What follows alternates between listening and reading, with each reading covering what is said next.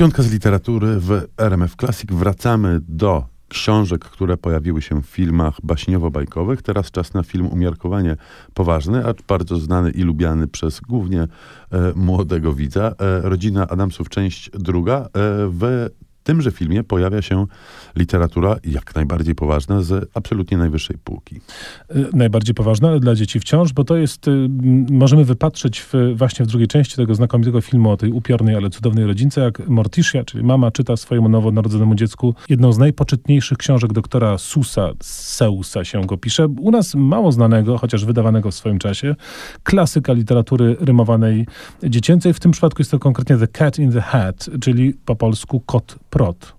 Kot Prot. W międzyczasie ta książeczka, e, króciutka, wierszowana i ilustrowana przez e, autora, została zekranizowana zresztą. Natomiast nim została zekranizowana, udało ją się przetłumaczyć na język polski. E, przetłumaczył ją e, wybitnie zresztą Stanisław Barańczak. No, on wszystko I... tłumaczył wybitnie, więc właściwie to nie trzeba było nawet dodawać. To prawda. E, no i jest to e, książka taka jak wszystkie książki doktora Susa, pełna absurdalnego humoru, umiarkowanie poważna, ale tak naprawdę poruszająca tematy, które dla dzieci są kluczowe, by nie powiedzieć ostateczne. Kolejnym filmem, który dostarcza dużo inspiracji lekturowych, aczkolwiek lekko przekręconych na dowcipny sposób, jest cykl o Wallace'ie i Gromicie, od którego zaczęliśmy e, naszą audycję muzycznie. E, Wallace i Gromit, jak pamiętamy, dość niepozbierany pan i absolutnie e, genialny, inteligentny pies.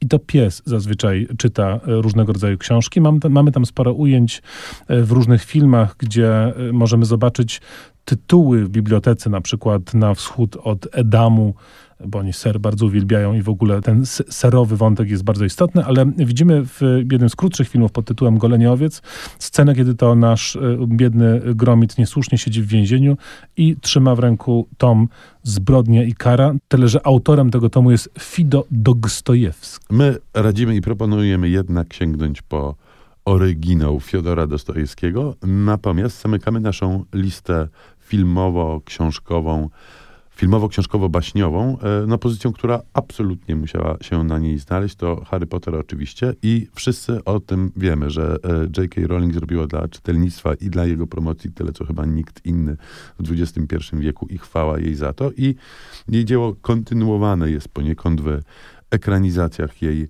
mm, jej książek. No bo e, oczywiście uczniowie Hogwartu no, muszą czytać nie tylko magiczne podręczniki.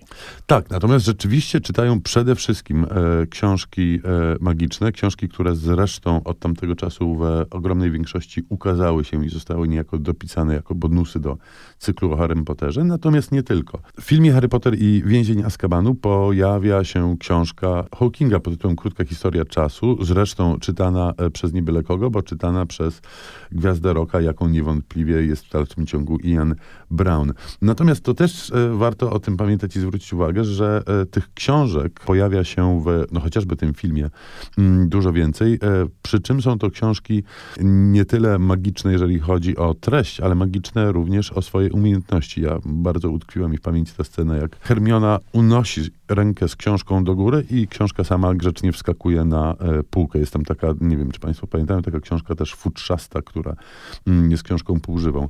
Jednym słowem, e, lekturowe doświadczenia w Harrym Potterze wydają się niezwykle ponętne. No tak, jednym słowem oglądać można, czytać e, trzeba i to się wszystko jakoś tak bardzo ładnie łączy, to niech nam się i z muzyką w jakąś całość ładną skleci.